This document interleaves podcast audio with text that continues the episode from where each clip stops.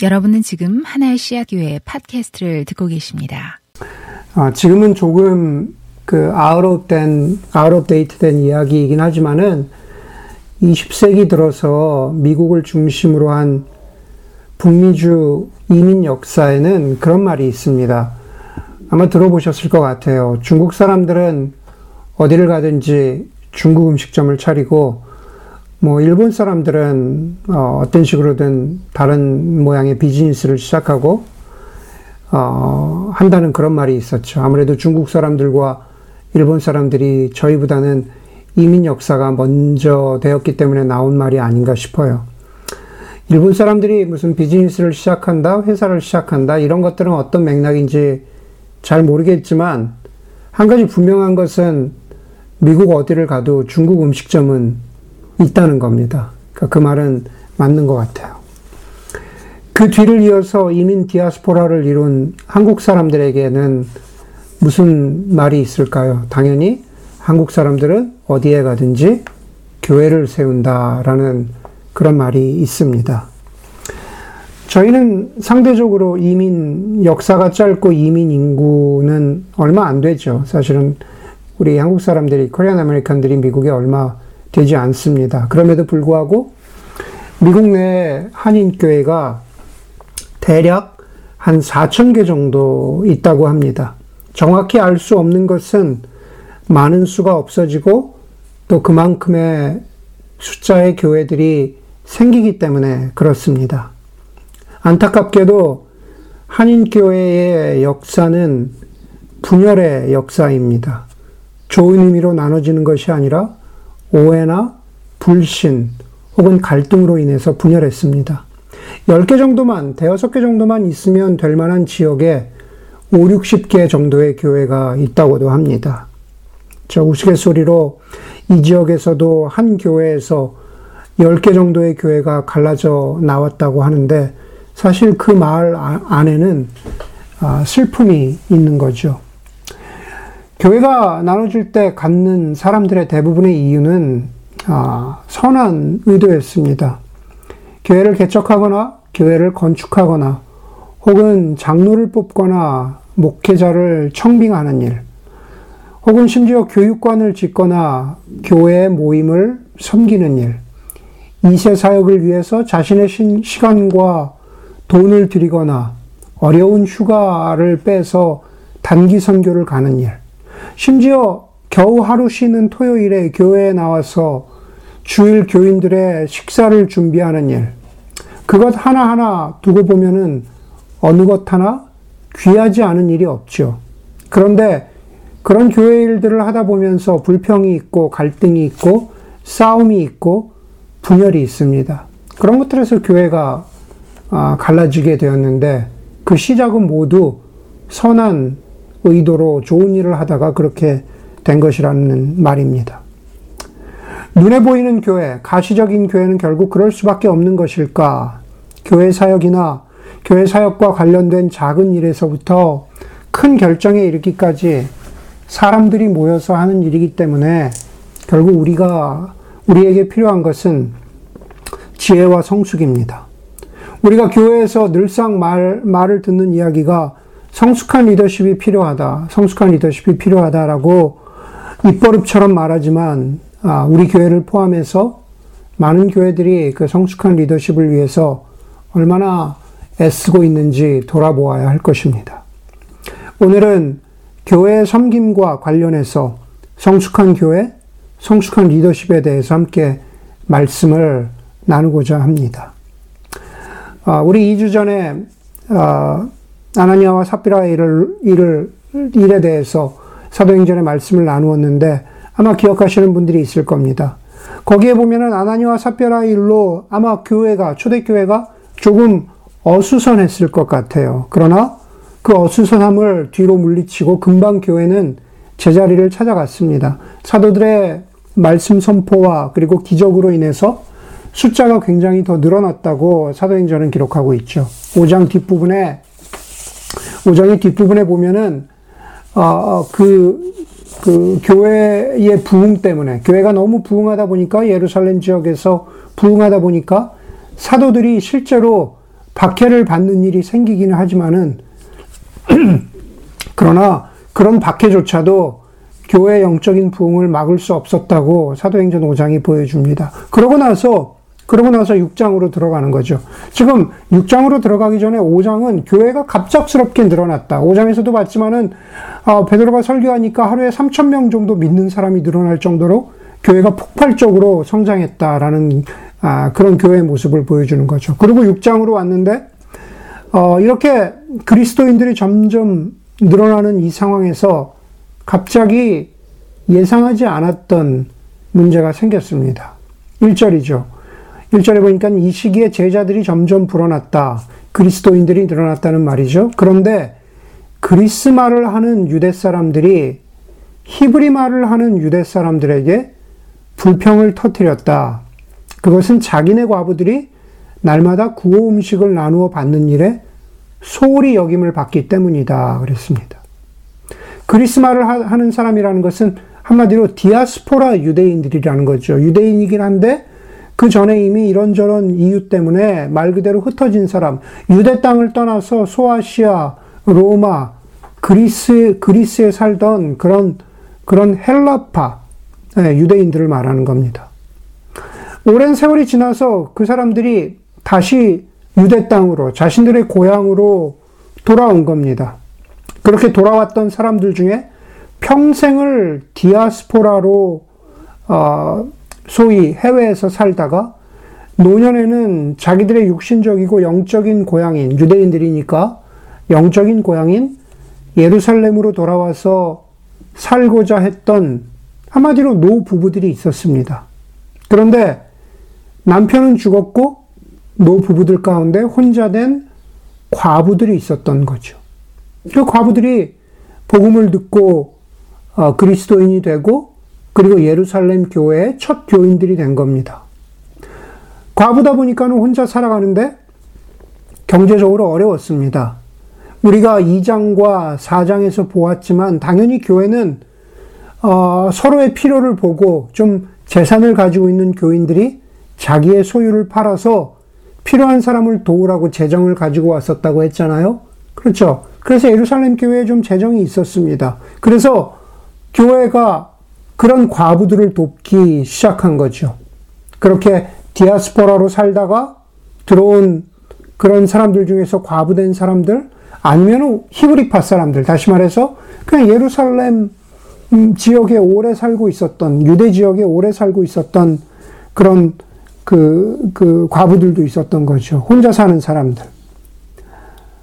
그렇게 필요한 사람들을, 특별히 혼자 된 사람들을 돕는 가운데 어찌하다 보니 디아스포라 출신으로 혼자 사는 사람들이 소외가 되었습니다. 도움을 받는 일에 소외가 되었다는 뜻입니다. 일부러 그런 것은 아니지만 인간이 하는 일이기 때문에 실수가 생긴 거죠. 그랬더니만은 그리스말을 하는 유대인 그리스도인들, 다시 말해서 동병상련이라고 같은 디아스포라 출신의 어, 유대인들이 그것을 보고 불평한 거죠. 어떻게 우리 우리 어, 디아스포라 출신 이 혼자된 어, 여자들이 이 구제를 받는 일에 아, 빠질 수가 있느냐라고 그런 불평을 어, 하게 됐던 거죠. 여러분 악한 일에는 항의와 저항, 시위가 있지만은 선한 일을 하다 보면 생기는 실수에 불평이 있습니다. 오늘 본문의 경우도 그런 거죠. 지금 21세기의 교회들도 마찬가지입니다. 서울, 탄자니아, 홍콩, 남아메리카, 중앙아시아, 미국, 어느 교회든 가시적인 교회는 바로 이런 크고 작은 불평 가운데 처해 있습니다. 어, 저희가 어렸을 때라고 하니까 제가 여러, 제가 여러분들을 너무 저와 같은 나이대로 어, 너무 이렇게 추측하는지 모르겠지만 저희가 어렸을 때 오수영제와 제가 어렸을 때 예, 우리가 읽었던 동화 중에 이런 게 있습니다. 뚝에 구멍이 나서 물이 새고 있는 뚝이 있는 거예요. 그래서 지나가다가 그 구멍이 나고 있는 것을 발견한 어, 네덜란드 소년의 그 이야기 여러분 기억하십니까? 예, 자기가 그 구멍 난 곳에 주먹으로 막아서 뚝이 무너지는 것을 막아서 어, 마을을 구했다. 지우자매 처음 듣는 얘기예요. 왜냐면 지금 제가 보고 있는데 지우자매가 스크린의 한가운데 딱 있거든요. 그래서 그 눈동자가 처음 듣는 얘기다. 저희 어렸을 때 그런 동화책의 이야기가 있었습니다. 처음에 그 이야기를 읽었을 때 되게 감동이 됐어요. 정말 나중에 알고 보니까는 정말 그 이야기는 아, 동화책이 아니라 사실 그 실화라고 막 그렇게 나왔었는데 나중에 알고 보니까 실화가 아니라 그냥 동화책에 있었던 이야기인 거죠. 여러분 마치 주먹으로 구멍을 막아서 마을을 구한 소년처럼 교회 공동체 내에도 불평이라고 하는 구멍이 수없이 이렇게 생길 수가 있는데 그것을 막는 성숙한 방식은 무엇일까? 오늘 본문이 그것을 저희들에게 가르쳐 주고 있습니다. 오늘 본문 가운데에서 우리가 첫 번째로 발견하게 되는 건 뭐냐 하면은요, 성숙한 교회는 불평과 원망 아래에 있는, 불평과 원망 아래에 숨어 있는 진짜 문제가 무엇인지를 분별하는 공동체라는 겁니다. 제가 말씀드린 대로 표면적인 문제는 굳이 하는 일에서 소외된 사람들이 생긴 거죠. 그러면은 그것을 해결하는 방식은 어떻게 해야 됩니까? 우리가 하다 보니까는 어떻게 이렇게 미숙하게 일처리가 됐는지 그 미숙한 일처리를 고치면 되는 거겠죠. 다시 그러한 문제가 소외된 사람들이 생기지 않도록 절차를 세심하게 챙기면 됩니다. 그런데 오늘 본문에 보니까 사도들의 반응이 조금 다릅니다. 2절에 보니까는 이런 문제가 생기자 2절에 그래서 열두 사도가 제자들을 모두 불러놓고 말하였다. 우리가 하나님의 말씀을 전하는 일을 제쳐놓고 음식 베푸는 일에 힘쓰는 것은 좋지 못합니다. 여기서 우리가 오해할 수 있는 점을 먼저 짚고 넘어가야 하는데, 진짜 핵심적인 문제가 사도들이 말씀을 전하는 일을 제쳐놓고 구제를 먼저 했기 때문에 이런 일이 생긴 것일까? 그러니 그 우선순위, 다시 말해서 말씀을 전하는 일을 먼저 하고 구제는 두 번째로 하면은 모든 문제가 해결도 되고 그것이 핵심적인 표면 아래 있는 그러한 문제였을까? 과연 그런 것일까? 그런 게 아니라는 겁니다. 1절에 보면은 구호 음식을 나누어 받는다고 표현된 일이나 4절에 기도하는 일과 말씀 섬기는 일이라고 한 그 모든 것. 구호 음식을 나누어 주는 일, 기도하고 말씀으로 섬기는 일, 거기에 둘 다 똑같은 헬라어 단어 디아코니, 디아코니아가 사용되고 있어요. 우리가 많이 아는 대로 섬김, 서비스, 섬김이라는 그런 뜻입니다. 영어의 집사를 뜻하는 디컨이라는 단어도 바로 여기서 나왔습니다. 무슨 일입니까? 그것은 누가, 누가가 말씀하려고 하는 것은 무엇이냐면 기도하고 말씀 전하는, 전하는 것으로 섬기는 일이나 구제로 섬기는 일이나 그 섬김 자체는 모두가 같은 가치를 지닌다라는 말입니다. 예, 차등이 없다라는 말입니다. 여러분, 제가 몇 년에 한 번씩 설교 때마다 정기적으로 반복하는 구절이 있죠. 뭡니까? 이렇게 뭡니까? 물어보면은 알, 알 턱이 없죠. 예. 뭐냐면 이거죠. 설교도 사기가 되고 농담도 치유가 된다라는 구절입니다. 섬기는 일에 있어서 그 진실함이 없으면 설교도 사기꾼의 설교가 되고 작은 농담 같은 것도 정말로 뭐 농담을 사실 뭐 마음을 담아서 하기는 좀 어, 어렵지만 내가 농담을 하면 저 사람이 치유가 될 거야 뭐 이런 것은 아니지만 그러나 하고자 하는 이야기는 어, 이런 것이죠. 똑같은 가치를 가진, 가진다 라는 그런 뜻입니다. 그리스도인으로서 우리가 이 세상을 살아가는데 우리의 소명에 관한 구절인 거죠. 그러한 섬김이라는 테두리 가운데에서 설교와 농담이 같은 것처럼 오늘 본문 가운데 설교하고 기도하는 일과 음식을 베푸는 일은 같습니다. 우리 주변에 가까운 교회에 있는 교회들도 봐도 아마 제가 뭐 수대나 이런 데서 좀 나눈 적이 있는 것 같은데 어떤 교회들은 우는 아기들이 어린이, 어, 우는 아기들이 어른들 예배에 있을 수 있느냐, 없느냐를 가지고 논쟁을 벌이고 서로 마음을 상합니다. 어린아이들이 예배에 있느냐, 없느냐? 그것을 가지고 논쟁을 벌인다는 것은 결국 그 밑에 깔려 있는 문제는 내가 편하게 예배 드리기를 원하는 이기주의입니다. 예배의 형식이 이렇게 하는 게 맞느냐, 예배의 형식이 저렇게 하는 게 맞느냐, 라는 것을 가지고 우리가 토의할 때 정말로 붙잡아야 하는 것과 포기해도 되는 것을 분별할 줄 아는 지혜는 그 표면 밑에 깔린 핵심적인 이슈입니다. 교회가 친교를 하는데 교회 모임의 식탁은 어디까지 차릴 것인가? 저번에 저 집에서는 이렇게 잘 차렸는데, 아, 우리 집은 이렇게 차리면 될까? 뭐 이런 얘기들 하잖아요. 그런 얘기 들어보신 분 계시잖아요.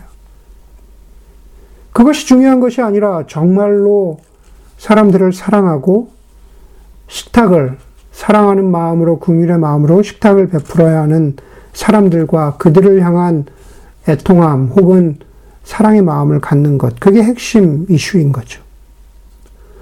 뭐라고 표현하든지 간에 그러한 예들은 너무 많은데 그러한 표면적인 사건들, 이슈들 아래 깔려 있는 영적인 주제, 영, 표면적인 것이 아니라 핵심적인 주제, 문제를 파악하는 것.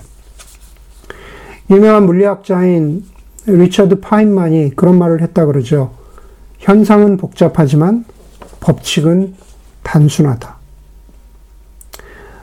영적인 것으로도 마찬가지입니다. 오늘 사도들은 복잡하고 여러 가지 일들이 생길 수 있는 복잡한 현상들 속에서 그것을 해결하는 영적인 법칙을 찾아가고 있었던 거죠.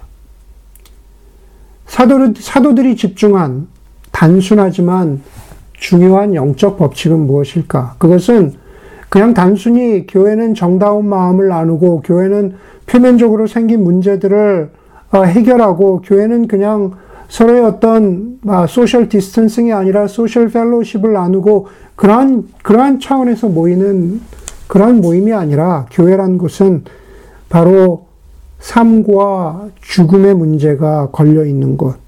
교회는 하나님께서 당신의 자녀들을 부르신 그 자녀들의 악함과 미성숙함을 파괴하시고 없애기를 원하시며 교회는 하나님께서 당신의 자녀들을 당신의 방식으로 다시 일으켜 세우시고 성숙하게 만들어 가시려고 하는 그러한 공동체가 교회라는 것을 깨닫는 그게 가장 핵심적이고 어, 원론적인 영적인 법칙이라는 거죠.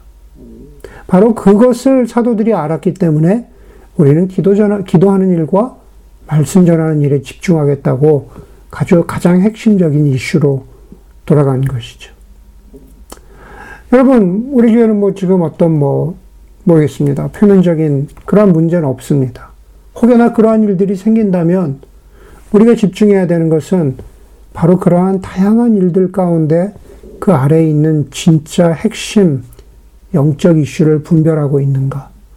그것을 위해서 기도하면서 하나님의 지혜를 구하고 있는가. 우리 자신에게 되물어야 합니다.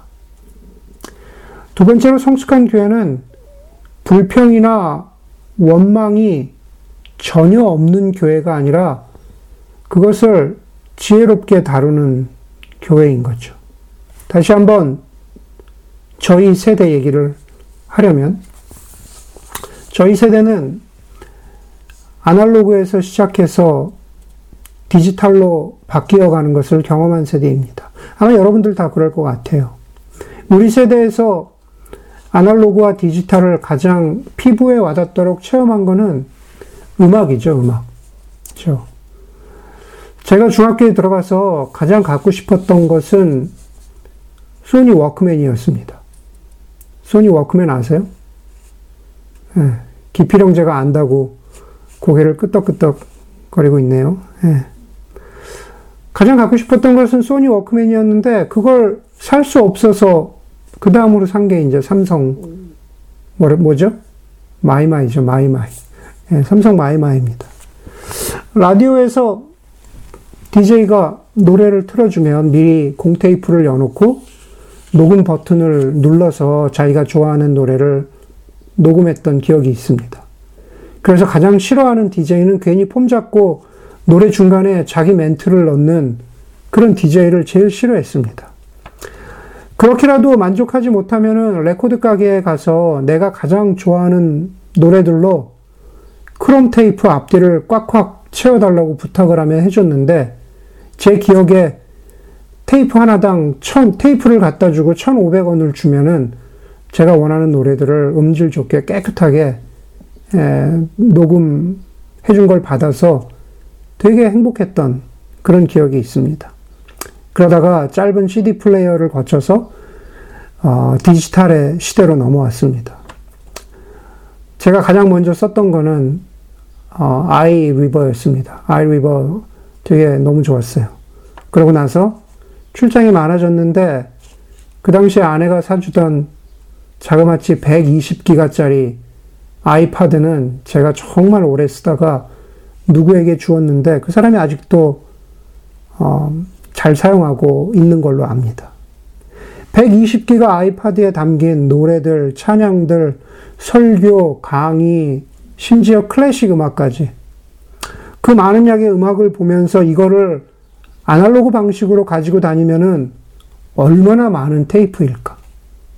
생각해 보신 적 있으세요? 정말 많겠죠. 제가 설교문에도 썼지만은 영과 일로 대표되는 디지털이 음원으로 바뀌면 소리는 되게 깔끔하게 떨어지고 휴대는 간편해집니다. 그런데 가끔 치직거리는 그리고 불편하고 거추장스러운 아날로그가 그리울 때가 있습니다. 물론 완전히 그렇게 돌아가기는 어렵겠죠. 여러분, 불평을 지혜롭게 다루는 성숙한 교회는 아날로그 같은 그러한 교회입니다. 제가 좋아하는 작가 김우는 라면을 끓이며 라는 책에서 이렇게 말합니다. 아날로그는 여기서부터 저기까지의 과정에서 벌어지는 모든 슬픔과 기쁨, 고난과 희망을 챙겨서 끌고 간다.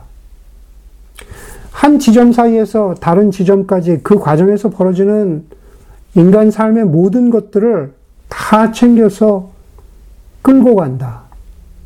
저는 이 끌고 간다라는 표현이 되게 마음에 와닿았어요.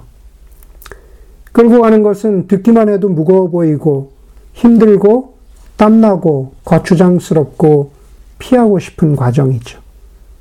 어찌 보면 디지털처럼 간편하게 훌쩍 건너뛰고 빨리 지나가고 싶습니다. 교회도 그럴 수 있다는 거죠. 디지털처럼 그냥, 그냥 훌쩍 건너뛸 수 있습니다. 그냥 깔끔하게 그냥 지나갈 수 있다라는 거죠. 아날로그 같은 교회는 다름 아닌 경청하는 교회, 듣는 교회죠. 불평을 지혜롭게 다루는 성숙한 교회는 모든 이야기를 끌고 가는 교회, 경청하는 교회입니다. 1절에 본 대로 불평이 터져 나옵니다. 어떤 불평들은 합리적일 수 있겠죠. 그러나 다른 불평들은 말도 안 되는 이야기가 있었을 겁니다. 초대교회뿐만 아니라 지금의 모든 교회들이 그렇습니다. 그런데 2절에 보니까는 열두 사도가 제자들을 모두 불러놓고 말합니다. 그렇죠? 그것은 경청이 없이는 불가능한 일입니다. 사도들이 제3자적인 마음으로 그렇게 그런 태도를 취해서는 불가능한 일입니다. 왜냐하면 불평들은 결국 사도들 자신을 향한 불평이기 때문에 그렇잖아요. 누구든 자신을 향한 불평을 듣는 것은 쉽지 않습니다. 저도 마찬가지입니다. 저는 교회에서 가장 나이도 많고 가장 오래 있었고 심지어 목사입니다. 저에 대해서 무엇인가 불평하거나 제가 하는 사역에 대해서 불평하는 것이 사람이기 때문에 좋을 리가 없습니다. 그렇지만 경청해야 합니다. 경청하지 않고는 성숙한 공동체, 성숙한 리더십이 될 수 없기 때문에 그렇습니다. 이번 달이 교회가 만 7년이 되는 달입니다. 이 설교를 준비하기 전에 혼자서 그런 생각을 해봤습니다. 7년이나 됐는데 교인들에게 전체 메일을 보내서 목사에게 하고 싶은 이야기가 있으면 다 하라 그럴까? 그러다가 또 마음을 바꿔 먹었습니다. 에이, 뭐 내가 굳이 이메일을 보내나 하고 싶은 얘기가 있으면 어련히 본인이 하던가 쓰리 쿠션으로 돌아서 오겠지. 네, 그런 생각을 했습니다. 그러다가 오늘 본문을 가지고 설교 준비를 하면서 다시 결심하면서 여러분들에게 말합니다. 저에게 하고 싶은 오늘 본문대로 저에게 하고 싶은 불평, 제안이 있다면 다 하시기 바랍니다. 사도들이 들은 것처럼 저도 듣겠습니다. 저뿐만 아니라 교회의 수건과 대화도 듣겠습니다. 신영복 선생은 처음처럼이란 책에서 이렇게 말하죠. 높은 곳에서 일할 때 어려움은 무엇보다도 글씨가 똑바른지 삐뚤어졌는지 알 수 없다는 사실입니다. 낮은 곳에 있는 사람들에게 부지런히 물어보는 방법밖에 없습니다. 여러분, 저를 포함해서 저희는 높은 곳에 있는 사람이 아니고 여러분도 낮은 곳에 있는 사람이 아닙니다. 다만 혹여 저와 어, 수대가 우리가 보지 못하는 것들을 볼 수 있는 사람들이 여러분입니다. 불평과 제안을 오늘 초대교회처럼 경청으로 풀어가는 그러한 성숙한 교회가 될 수 있기를 바랍니다. 오늘 본문이 가르쳐주는 성숙한 교회의 세 번째 표지는 성숙한 은사와 섬김을 알아보고 위임하는 교회입니다. 온 교회가 아쉬움과 불평을 말하고 그리고 그것을 들었습니다. 수면 위와 수면 아래의 문제가 무엇인지도 확인했습니다. 예루살렘 교회가 그 다음으로 한 일은 그 외에 다른 교회들에게도 확인되는 일인데 그것은 뭐냐 하면 3절 5절에 나오죠. 그것은 사도들이 형제자매 여러분 신망이 있고 성령과 지혜가 충만한 사람 일곱을 여러분 가운데서 뽑으십시오. 그러면 그들에게 이 일을 맡기고 모든 사람이 이, 말, 이 일을 맡긴다고 했죠. 그리고 교회 전체가 이 말을 좋게 받아들여서 믿음과 성령이 충만한 사람 일곱 사람 스테반 필립 브로고노 니가노르 디몬 바메나 또 니골라 그렇죠. 이렇게 일곱 사람을 뽑은 거죠. 리더십을 뽑은 겁니다.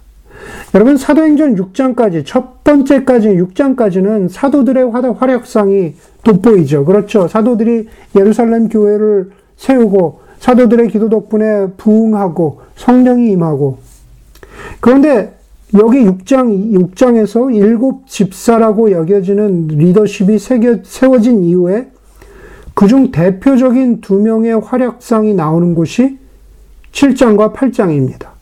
7장에 보면은 스테반 집사의 아, 박해와 순교가 나오죠.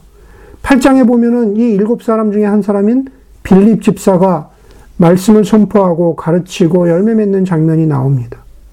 그렇죠? 은사를 알아보고 사람을 세우고 그리고 위임하는 장면 그리고 그 결과가 나옵니다. 예수님 부족하고 미성숙한 사람들인 제자들을 선택하시고 예수님은 그들을 가르치시고 위임하셨습니다. 십자가에 달려 죽으시고 부활하셔서 만난 제자들은 여전히 부족하고 여전히 모자랐지만 그럼에도 불구하고 인내하시고 그들에게 하나님 나라 사역을 맡기셨습니다. 그리고 약속하신 성령을 보내셔서 제자들에게 부족한 것을 가르쳐 주셨습니다. 베드로와 요한과 같은 사도들은 이제 예수님으로부터 위임받은 능력을 통해서 새로운 공동체를 세우고 새로운 리더십을 세워가고 위임합니다. 나중에 보겠지만 예루살렘 교회는 바울과 바나바를 은사에 따라 안수하고 위임합니다.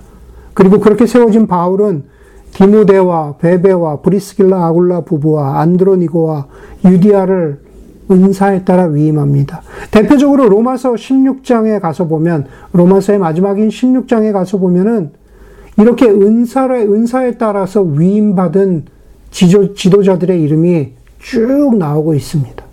그 사람들이 정말로 초대교회에 중요했던 사람들인 거죠. 아마, 아마 저희, 저와 수견, 수건과 대하에 그 맡겨진 책임 가운데 하나는 오늘 예루살렘 교회처럼 교회에 필요한 리더십, 집사와 장로들을 세우는 일입니다. 작은 교회이지만 거기에 맞게 적절하게 은사에 따라 섬김의 직분을 그것이 권위가 아니라 섬김의 직분을 부여하고 안수하고 사역하도록 권위를 인정해 주는 일이 되어야 합니다. 교회는 그 과정들을 위해서 언제가 될지 모르지만 그 과정들을 위해서 함께 기도하고 지혜를 모아야 합니다. 마지막으로 성숙한 교회는 공동체의 결정을 지지하고 함께 마음을 모으는 교회입니다. 성숙한 교회는 공동체가 결정한 것을 지지하고, 지지해줘요. 마음을 모아줘요. 사도들이 경청하고 결정했죠? 저 사도들이 우리는 말씀 전하고 기도하는 일에 집중하고 구제하는 일을 위해서 일곱 사람을 뽑기로 했습니다. 그렇게 일곱 사람을 뽑으니까 5절에 보니까는 뭐라 그럽니까? 모든 사람들이, 온 교회라는 뜻이죠. 모든 사람들이 이 말을 좋게 받아들여서 그렇죠. 모든 사람들이 이 말을 좋게 받아들였다? 그것은 갑자기 갑작스럽게 모든 불평이 사라지고 어렵던 상황이 완전히 종료되었다는 뜻일까? 아마 아닐 겁니다. 구제하는 일에서 생긴 마음의 섭섭함이나 감정적인 상처들이 한순간에 싹 사라졌을까? 아마 아닐 겁니다. 사람의 마음이 그렇게 쉽게 해결되지 않습니다. 모든 사람이 이 말을 좋게 받아들였다는 것은 무슨 뜻일까? 그것은 무엇보다도 그 과정 중에 생긴 실수를 용서하고 공동체가 새로운 사람들을 위임하고 리더십을 세웠다는 것을 그 결정을 격려해주고 지지해 주었다라는 그런 말입니다. 왜 그런 말이 있지 않습니까? 내 안의 죄를 보면서 몸서리치게 아파해 본 적이 있는 사람. 그렇죠? 내 안에 있는 죄. 내 안에 있는 죄를 보면서 몸서리치게 아파해 본 적이 있는 사람은 공동체 안에 형제 자매의 죄에 대해서 정죄하고 비판하지 않습니다. 오히려 함께 울어주며 기도해 줍니다. 마찬가지입니다. 사도들의 결정을 좋게 받아들였다는 것은 서로가 서로의 지혜가 부족하고 또 연약하다라는 것을 보면서 그로 인해서 생긴 실수들을 용서해 주는 거죠. 그러고 나서 공동체가 세운 결정들을 지지해 주고 격려해 주는 겁니다. 그렇게 공동체 안에서 그런 공동체가 보이는 모습이 바로 이사야서가 말하는 샬롬인 거죠. 그것은 공동체 내부적으로 동일한 말입니다. 공동체 내부에 샬롬이 있어요. 여러분, 이사야 선지자는 샬롬의 상태를 이렇게 말하죠. 사자와 어린 양이 함께 뛰놀고 어린아이가 독사굴에 손을 집어넣어도 괜찮은 그런 모습으로 샬롬을, 샬롬을 표현하고 있잖아요. 그런데 여러분, 우리가 잊지 말아야 되는 것은 그 샬롬의 상태에 여전히 사자도 있고 여전히 독사도 있다라는 겁니다. 샬롬의 상태가 됐다고 해서 여전 사자가 갑자기 무슨 순한 강아지가 되고 독사가 무슨 어떤 아무런 해를 주지 않는 그런 것으로 바뀐 게 아닙니다. 여전히 여전히 그 모습을 가지고 있어요. 여전히 나와 의견과 감정이 다른 사람이 있지만, 그러나 우리의 연약함을 보면서 경청하고 결정의 과정을 지지해주고 함께 마음을 모으는 것. 그게 바로 평안의 모습인 거죠. 그런 교회 가운데 어떻게 열매가 없을 수 있겠습니까? 오늘 읽지 않았지만 곧이어 나오는 7절에 보니까 뭐라고 말합니까? 하나님의 말씀이 계속 퍼져나가서 말씀을 잘 가르치는 것이 중요하지만 말씀만으로는 이런 열매가 있을 수 없죠. 그 성숙한 교회의 열매는 하나님의 말씀이 공동체 안에서 아날로그적으로 여러 가지 모양, 여러 가지 모습으로 실천될 때 실제로 그 말씀의 열매가 나타나는 겁니다. 분별과 경청, 섬김의 위임과 그것을 지지하고 격려하는 공동체가 되기를 성령 하나님께 간구하고 그래서 성숙한 공동체로 만들어 만들어져가는 저희 하나의 시합교회가 되기를 간절히 소원합니다. 함께 오늘 말씀을 기억하면서 잠시 묵상하도록 하겠습니다. 기도하겠습니다.